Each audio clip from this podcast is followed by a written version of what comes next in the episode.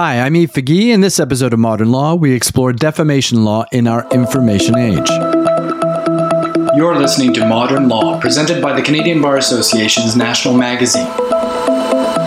In today's digital age, information has become a powerful tool, capable of spreading rapidly and influencing public opinion like never before. However, this very same power can also be weaponized individuals or groups can engage in targeted campaigns of misinformation. They can use online platforms to amplify false narratives and defamatory content. And now there's the rapid growth of artificial intelligence to worry about and deepfake technology, which present new challenges in defamation.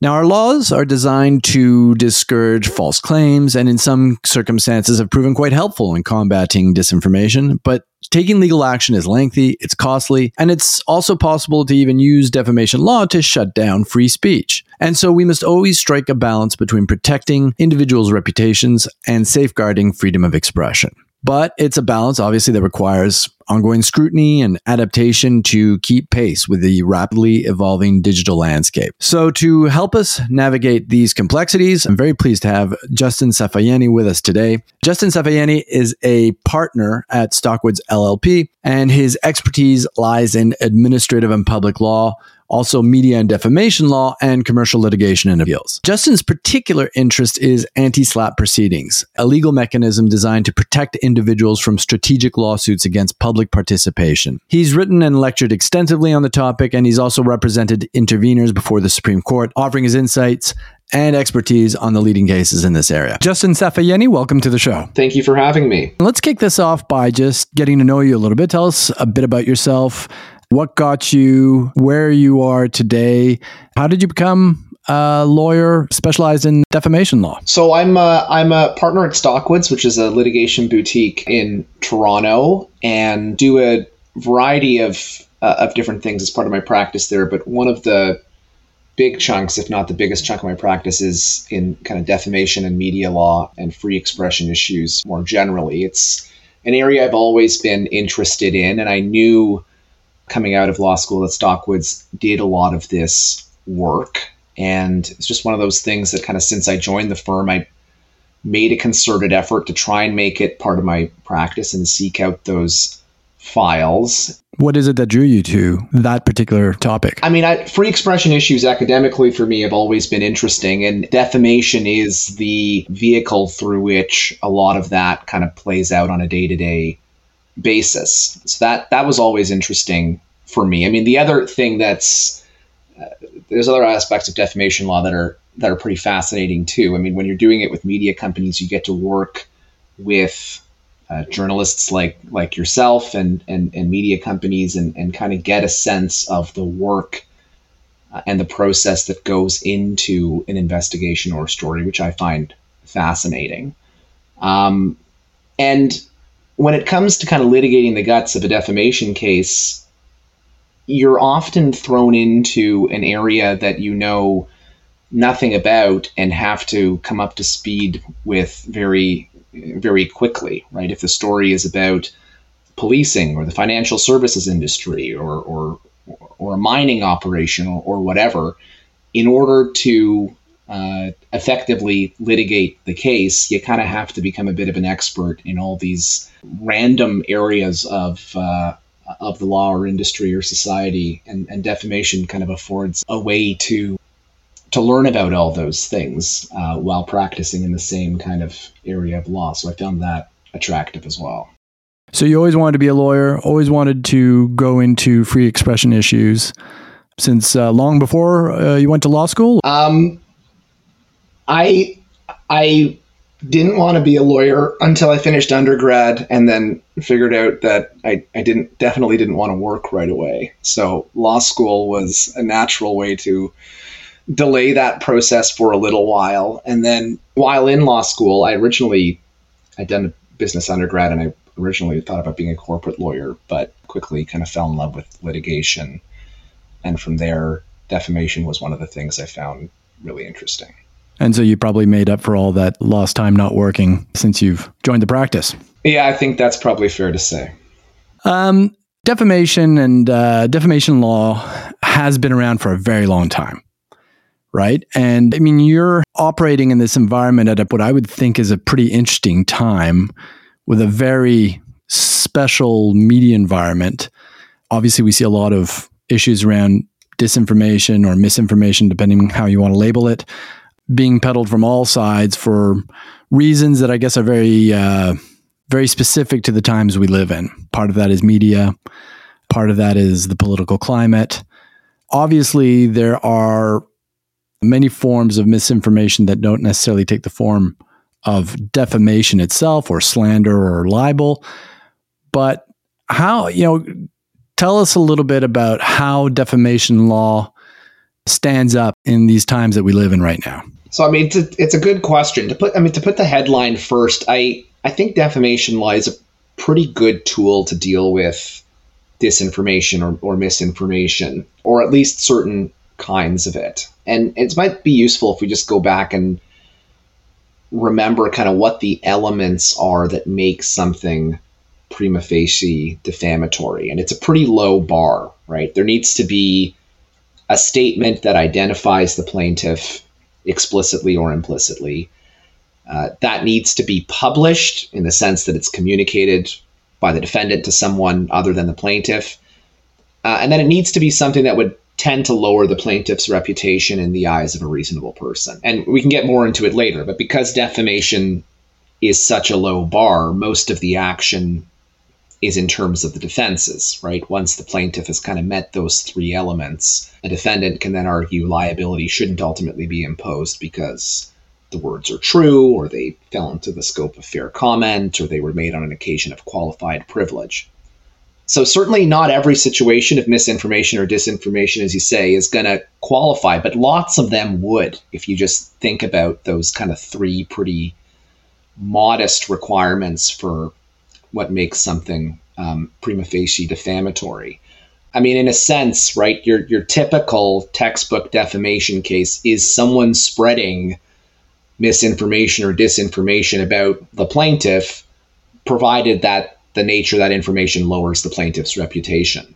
That's kind of what most of these cases are in a sense. So I, I think the cause of action is is pretty well suited to deal with that situation when you go back to what the elements of the tort actually are. We've seen it used increasingly as a as a rather potent legal mechanism certainly certainly in the US and you know we can get into this because I understand that the law of defamation in the US is quite different than in Canada.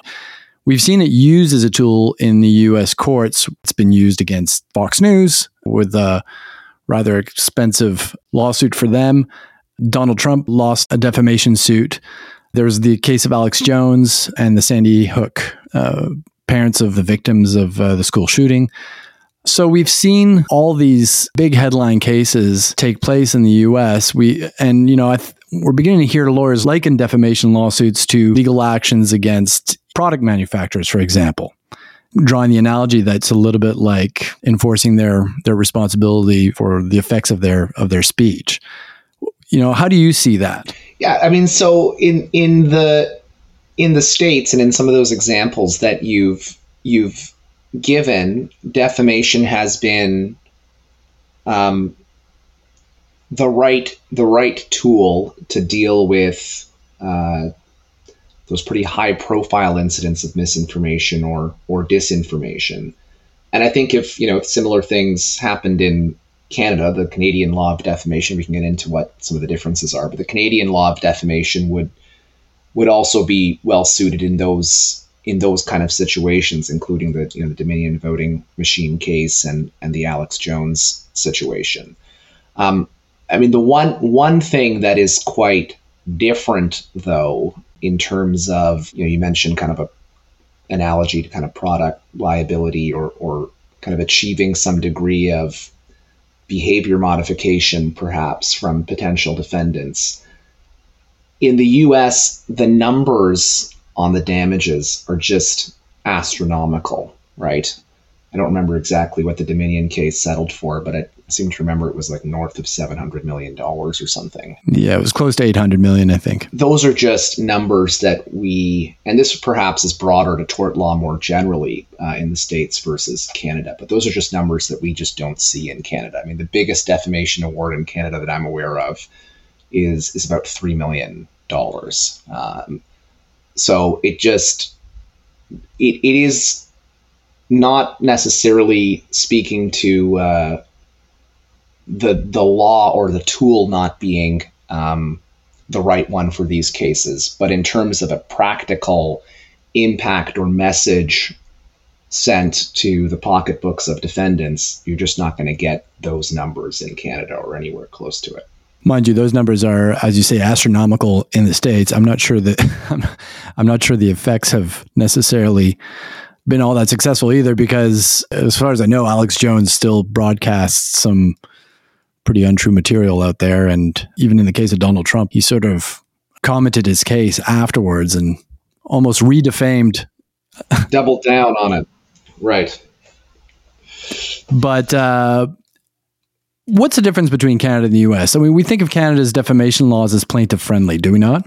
I think that's fair to say, uh, certainly compared to the US for sure. So, get, can you explain that? Sure, yeah. Um, the biggest difference is that in Canada, a plaintiff doesn't have to prove that the statements in question are false, right? So, if we if we just think back to those three elements of defamation we talked about a moment ago, right? Identifying the plaintiff, communicating it to one other person, and words that tend to lower the reputation of the plaintiff. nothing in there deals with having to prove the falsity of the statements. And instead, in Canada, truth operates as a defense. It's called the justification defense. So the onus, if the plaintiff has met those three elements, shifts the defendant to prove the truth of a prima facie defamatory statement. And if they do, then they won't be held liable.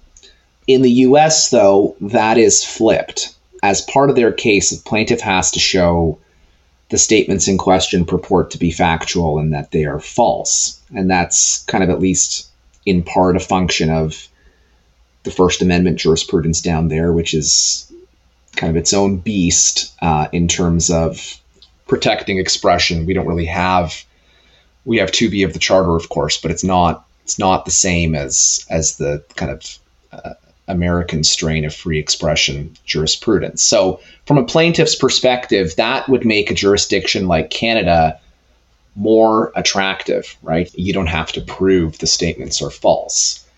And now, and, you know, we're sure we're going to talk about this a little bit more, but the situation, I don't think the headline that Canada is a um, more plaintiff friendly jurisdiction changes, but it becomes a little more nuanced when you introduce the anti slap laws into the mix, right? And these are these are laws that provide defendants with the possibility of having a defamation suit dismissed at an early juncture if if certain requirements are are met. The notion being that defamation suits can have an un, you know have a, a chilling effect on suppressing open debate, which is why we've got provincial anti SLAPP laws to target strategic lawsuits against public participation.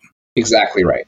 So when you look at, when you layer on those laws, um, you know, I think I think it does have some impact in terms of how attractive or plaintiff friendly Canada is, or at least the Canadian jurisdictions that have anti SLAPP laws. And in particular, I'm thinking about the the, the common law uh, anti-slap laws in Ontario and BC, and Quebec has its own slightly different version of anti-slap laws. But when you look at those jurisdictions, and it's interesting actually. I mean, there was there was a report that the Center for Free Expression did recently, where they kind of looked at the anti-slap laws in Canadian jurisdictions and compared them to the anti-slap laws in U.S. jurisdictions and a few other countries around the world as well. And they kind of scored them on different metrics, like you know, what's the scope of the law? What are the cost consequences? What are the various burdens and onuses on plaintiffs and defendants under each law? And at least on paper, they concluded that Ontario and BC had the most kind of defendant friendly anti slap laws uh, of all the jurisdictions they looked at. And, and, as I say, they looked at a number of them in the states as well. So I think that probably makes at least Ontario and BC kind of slightly less palatable for plaintiffs than they might have been prior to the introduction of anti-slap laws. But but it doesn't fundamentally change the fact that Canadian defamation law is structurally more plaintiff friendly than than American defamation law. Now, there was a case that was rendered very recently by the Supreme Court of Canada, which dismissed a defamation action using an anti slap law in BC. It did so by highlighting the public interest in protecting counter speech. This is the Hansman decision. You've had some participation in it, have you not? And tell us why it's an important decision. Sure, yes. This is the Hansman and Neufeld case that was released kind of late May of this year. And yeah, just by way of disclosure, I represented the Center for Free Expression as an intervener in that case, but obviously I'm here just kind of giving my own views and not purporting to speak on their behalf. It was a fascinating case in many ways, and it's an important one for a few reasons. And maybe to appreciate why, you know, it might be worth just briefly going through the structure of what the anti slap test is and how it's supposed to work. And remember, these are kind of brought by defendants to try and get a plaintiff's case thrown out. Um, the onus starts on the defendant to show that the expression at issue that gave rise to the lawsuit relates to a matter of public interest. So, this lawsuit centered around critical remarks made by a certain Barry Neufeld, who was a public school board trustee, about an education policy to foster inclusion and respect for students who'd faced discrimination in school. He was criticized by another person, Glenn Hansman, also, I, I understand, a figure of, of import in the community, a teacher and a former president of the BC Teachers Federation. And he basically, as I understand it, said that Neufeld's views were bigoted and transphobic. Right. And Newfield accused Hansman of, of defaming. Correct. So that's yeah, that's the that's the background, and that's be and, and in that case, and you're absolutely right that it was kind of framed by the Supreme Court as counter speech, right? So the idea was that the plaintiff made some initial expression to, to many kind of controversial expression on these kind of social issues, and then there was counter counter speech or counter expression by the defendant that kind of labeled the plaintiff as you said and that's what gave rise to the to the underlying litigation. That's that's the factual backdrop of the case. And then when you look at the structure of of the test which i think is is important to kind of recognize the importance of the supreme court's decision here the first thing that happens is is this defendant having to show that it's on a matter of public interest. That's a low bar. Most cases don't turn on it. It's a very broad and generous kind of approach to that question. And then if if the if the defendant can show that, then the onus flips to the plaintiff to show two things. First, they have to clear a merits threshold, showing that their case has sufficient merit.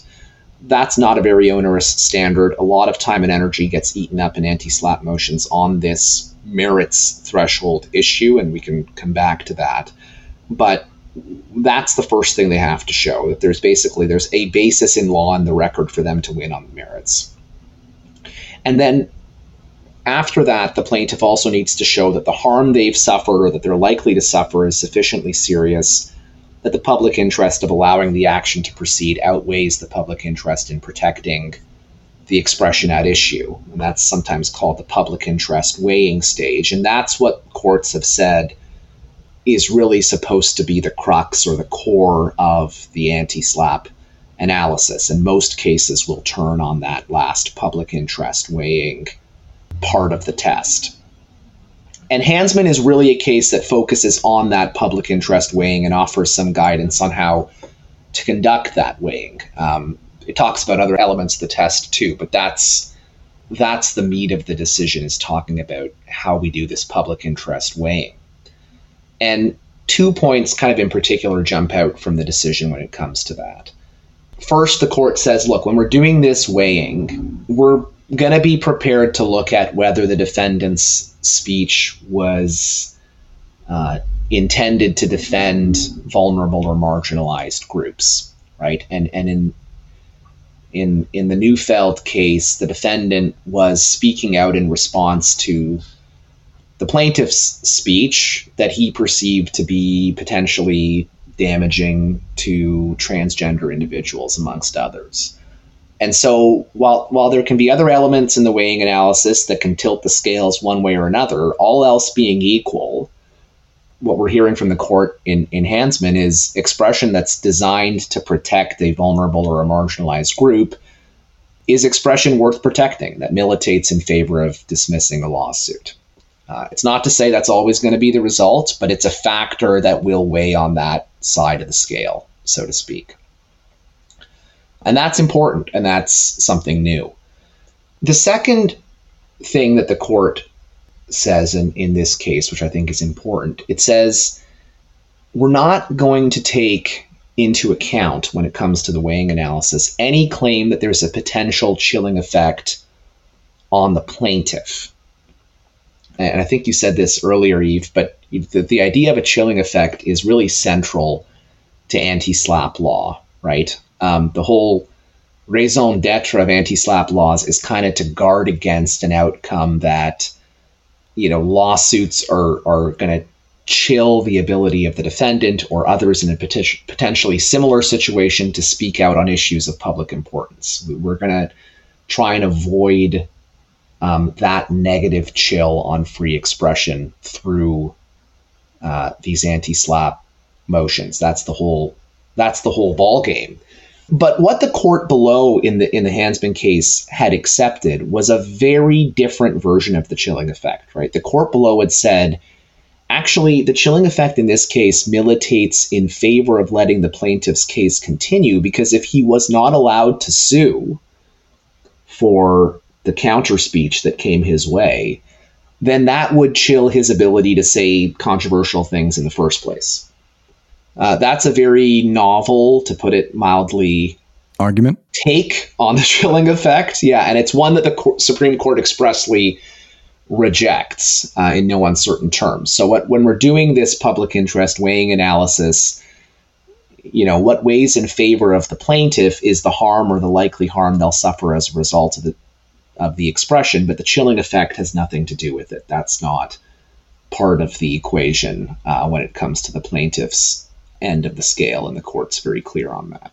There's something else that's interesting in that decision, though, which is the court writes that the closer the expression lies to the core values of 2B, so uh, freedom of expression, including truth seeking participation in political decision making and diversity in the forms of self fulfillment and human flourishing, the greater the public interest in protecting it. That sort of imbues infuses uh, you know charter values into the discussion, does it not? It does. It does, and it it builds on what the court has said in its previous. Uh, there's a previous pair of cases dealing with anti-SLAPP laws from Ontario back in 2020, where the court kind of opened this door, so to speak, and, and said that uh, not only the charter values underlying Section 2B, which is what, what you just referenced, but charter values more generally, including those underlying, for example, the right to equality. That is all legitimate to be taken into uh, consideration at the public interest weighing part of the test. And you know, I think I've I've uh, kind of seen and, and heard some criticisms of of the Hansman decision for the court essentially passing a value judgment on the worth or the quality of speech. And look, I mean, I think that's correct. I think that's what the court is doing when it comes to the public interest weighing analysis in Hansman. But it's also inherent in the very structure of anti slap laws. When we're looking at weighing what's the value in protecting this speech, there's no way to run from assessing the quality of the expression implicitly or explicitly, the court needs to make an assessment of whether this is the kind of expression they think is worth protecting. And I don't think that the anti slap paradigm works without some sort of value judgment. And I'd rather have the courts address that head on and do so transparently, which I think is what we see in the Hansman decision. And I understand that. I'm just wondering whether down the road there's not some potential for unintended consequences of basing judgments on the quality of the speech based on charter values, whether that can step over too many lines at one point and get overly broad to the point where suddenly we are perhaps curtailing free speech too much. Well, I mean, the the the development of the law of defamation in Canada has always been um, I mean, it's distinct from the the court's free expression constitutional jurisprudence, but it's always been developed in a way that the court says is kind of in line with Section 2B.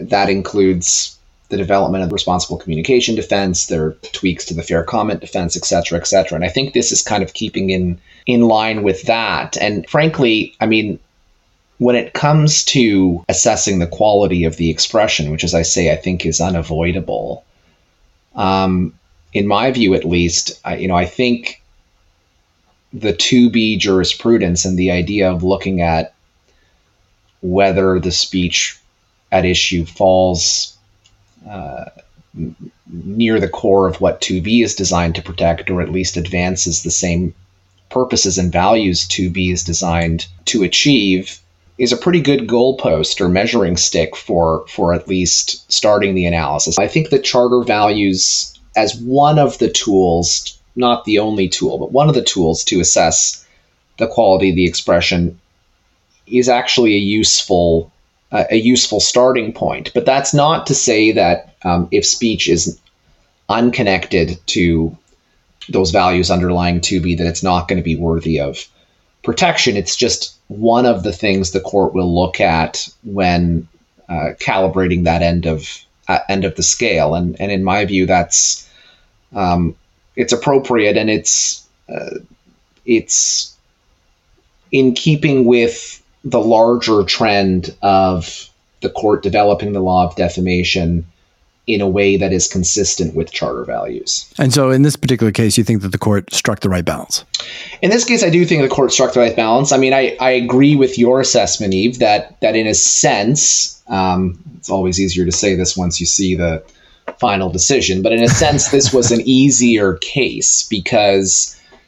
On at least on the facts as found by the court, we have a situation where the plaintiff hadn't really suffered any harm, right? His speech wasn't chilled. He kept making the same kind of statements even after the defendants spoke out against him. His career wasn't impacted. He he ran again and was was reelected for his position as school trustee. So that end of the scale was um, there was not a lot of compelling arguments on that side. And on the other side, you know, you have the expression at issue being the kind of thing that the court felt was worthy of protection for a number of reasons, including the fact that it aimed to speak out in favor of a vulnerable group. So, on the facts as found by the court, I think the balance certainly favored the outcome of having the defamation case dismissed. So you you represent a lot of media companies in your practice? Correct. Yes. So how have they been using anti-slap legislation, and how do you consider anti-slap laws to have had uh, have they had a positive or a negative effect on on freedom of expression?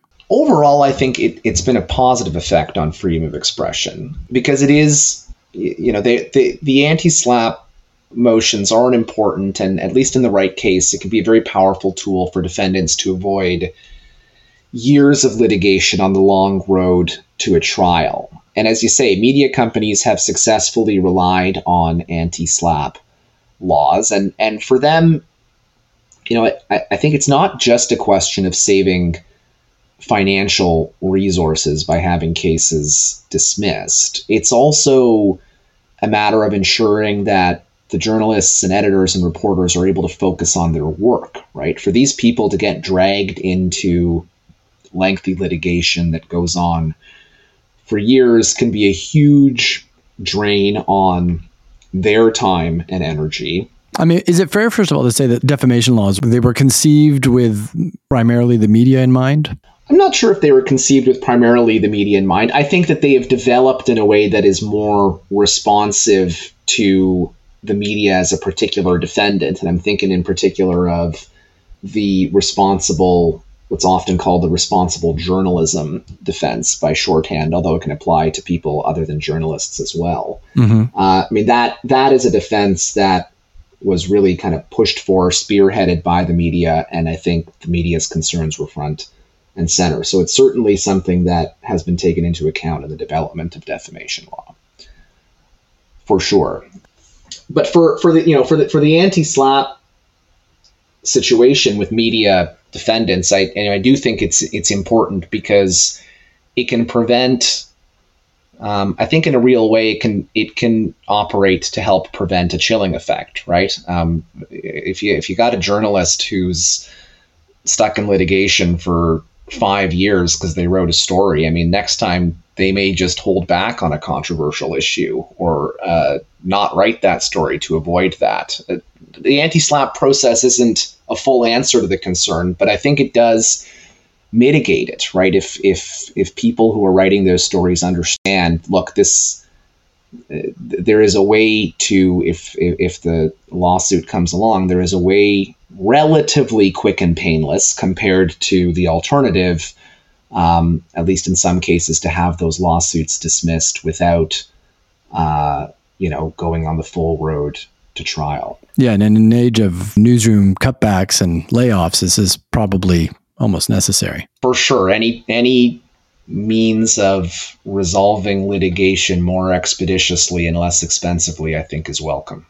I think the issue with anti-SLAPP legislation is that we want a fairly quick process that's going to avoid drawn out litigation that can go on for years. At the same time, we still want to make sure that the case has some merit to it and whether it should move forward. So, you know, how is that playing out? And I mean, how long do these anti-SLAPP motions actually take to to litigate? So, I mean, it's it's a very good question, and it is um, it is the, the tension is real and it's a difficult one to resolve. I mean, it's it's and you're quite right. It's kind of at the heart of the whole anti-SLAPP regime. On the one hand, these are designed to end litigation quickly so defendants can get on with their lives. Um, and so, for that to happen, you necessarily have to deprive a plaintiff from having their full day in court on the merits as they would in the ordinary course of civil litigation. And courts are instinctively wary of doing that. And I think they're even more instinctively wary of doing it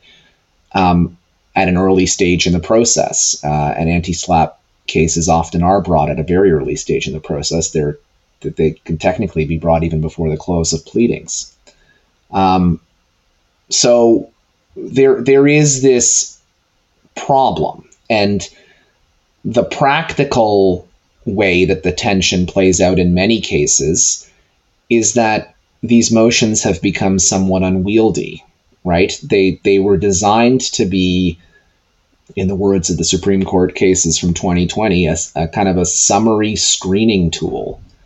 Uh, that is not how they are treated in most cases. They are something if you look at the records on these cases, it's something closer to summary judgment motions often. And on the one hand, you know, it's easy to be critical of counsel for um, pursuing it that way. On the other hand, given the stakes from each side, right, the, the plaintiff is fighting for the right to continue their case, period. The defendant is fighting the ability to be relieved of the litigation completely. I mean, these are these are huge stakes, and there are significant potential cost consequences as well, which we can which we, we can come to. But it's not difficult to understand why lawyers might be tempted to leave you know very few stones unturned when it comes to putting their legal arguments and factual record together for the court. Yeah, lawyers do not like to leave stones unturned.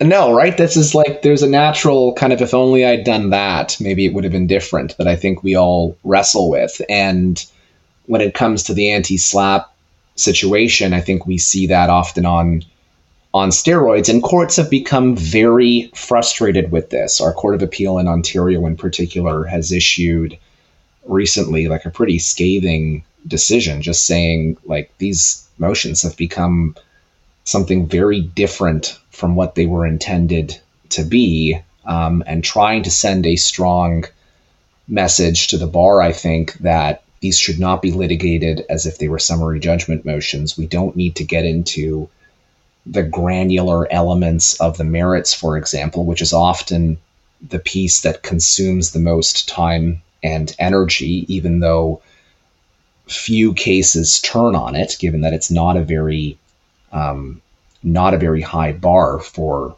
uh, the plaintiff to, to meet that kind of modest merits threshold. Um, and courts are kind of sending the message that that look, if you think your case is right for an anti-SLAPP, you basically better be able to convince us in most cases that you should win on the public interest weighing. That should be where your focus is, um, and that's going to be what drives the result in most most cases.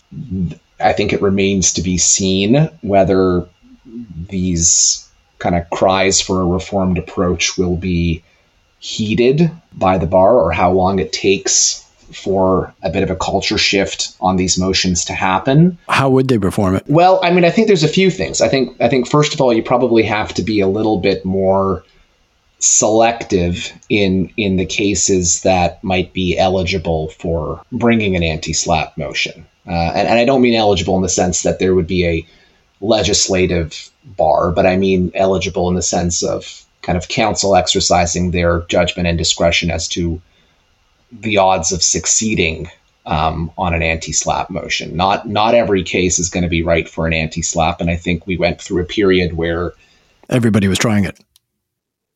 Everybody was trying it in every case, and and in, for a while, and I don't know if it's still this way. I mean, in Toronto, you wouldn't even they wouldn't even give you an anti-SLAPP motion date until you went to a case conference and kind of at least at a preliminary level convinced a judge that your case was right for it because the court was just getting flooded with these things.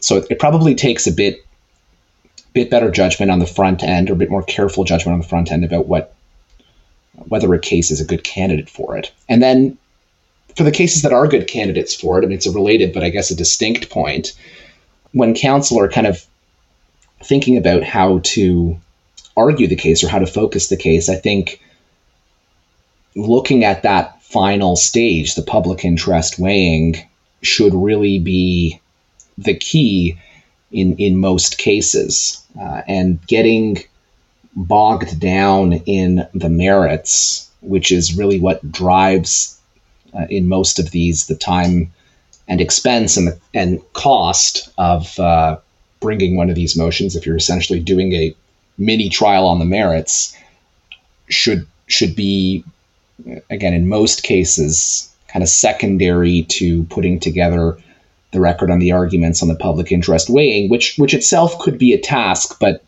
in most situations is not going to be as uh, detailed or as much effort as as doing the merits, because uh, the merits in these cases is usually what uh, is the main driver of uh, of making them complex and expensive.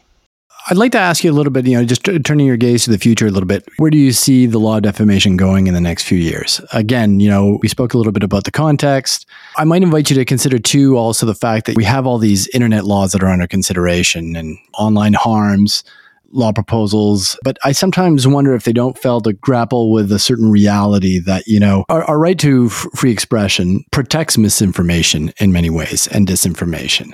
There's no law against it unless it falls within uh, an exception such as defamation or perjury or uh, hate speech. I'm wondering if the law of defamation, as our as our lawmakers are beginning to consider how to deal with this issue of misinformation, online speech, and whatnot, is there a role for defamation law in there somewhere? So I mean, it's a, it's a very good it's a very good question. I think you know we have to keep the two ideas somewhat distinct, right? I mean, a lot of the proposals that are coming out for dealing with um, online harms and, and etc.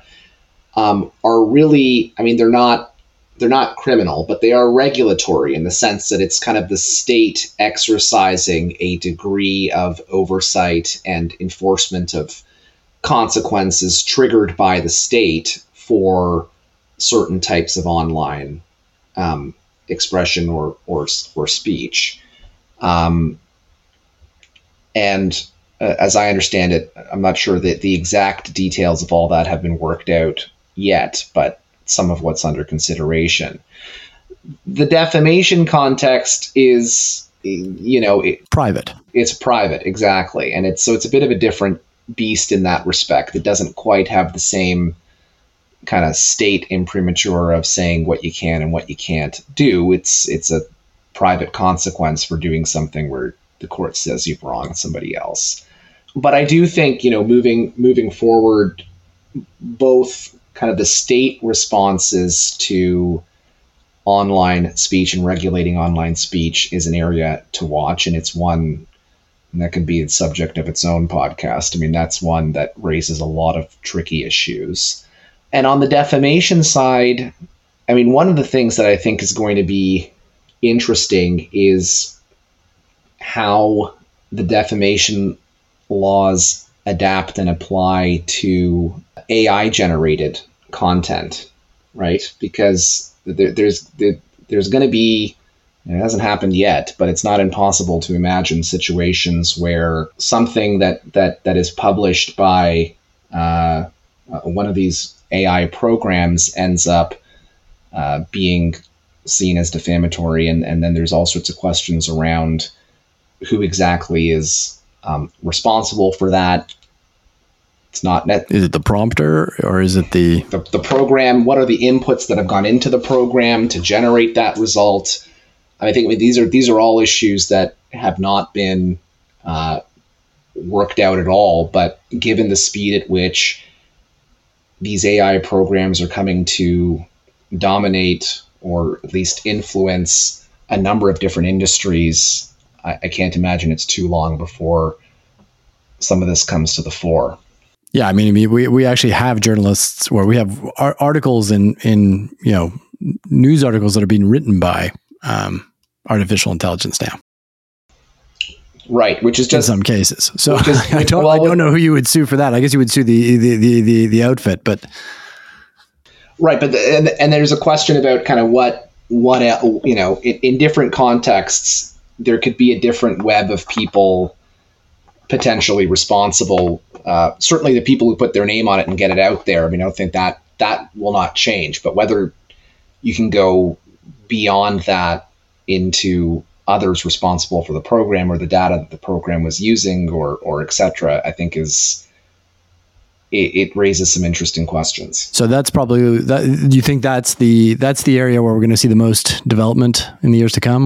I mean, I think it's just it's an area that that's pr- probably the most kind of unexplored to date, and I, I do think it's one that we're probably uh, people who practice in the defamation area are going to have to get up to speed with pretty soon as this ends up playing a bigger and bigger role in our day-to-day lives the the use of AI in all sorts of ways. You said you wanted to you, and I, you, it's probably good advice to keep keep separate these ideas of, you know, how the state regulates speech or regulates online content versus this notion of private action to enforce or to police the spreading of untruths. I still wonder though, is there not is it is it possible is it not impossible to completely separate the two? And my thinking here is that you know you you know you have the state, which I can, as far as I can tell, for years has essentially been you know sort of uh, divested itself of the responsibility of uh, managing what is said online is sort of you know uh, outsourced it to you know the the large media platforms. They want them to moderate the content. But at the same time, I'm wondering as we sort of explore a legislative framework to deal with online uh, spreading of information, how much thought should we be giving to leaving open a space for private actions, such as actions in defamation? I'm, I'm going to be somewhat careful here because I'm I'm not super familiar with at least the latest proposals for the online harms uh, legislation or, or the framework being put forward for that. But I, I, I think you're you're right that divorcing the private and the public action completely is perhaps kind of too bright of a line to draw. And it, my my recollection, at least, is that for some of the proposals that were being explored for the online harms reduction, it was actually in some ways a mix of, of both. It was it was a process or a framework that the government put into place and would ultimately enforce, but it was triggered by, or at least could be triggered by, kind of private complaints, right? So that there was still a role for individuals to come forward with particular problems or complaints they had. And I think you're so that's in there that there's there's a there's a role for private actors in that sense. And I think more generally, whether a space should be carved out for defamation in in a in a sense that assumes that people can kind of access the courts to bring those proceedings when the reality for many people is very different, right? I mean, just having the time, resources, and energy to bring a defamation lawsuit forward is not going to be available to most people. And so, in terms of kind of access to uh, justice, or at least access to some sort of remedy, I think we always have to be careful of striking the right balance, but uh, affording some sort of framework where it is relief is more readily available upon the filing of a complaint or upon taking certain action pursuant to a statute rather than doing the full lawsuit. You know, I do see the value in that. I think we need to be kind of careful not to not to overstep, and the devil is in the details in these kind of things. But um, from a practical perspective, the purely private route is not going to be on the table for a lot of folks. I think that's a good place to stop. Justin Safayeni, thank you so much for joining us for this talk. It was uh, very informative and um, thanks for coming on. Thank you for having me. I really enjoyed it.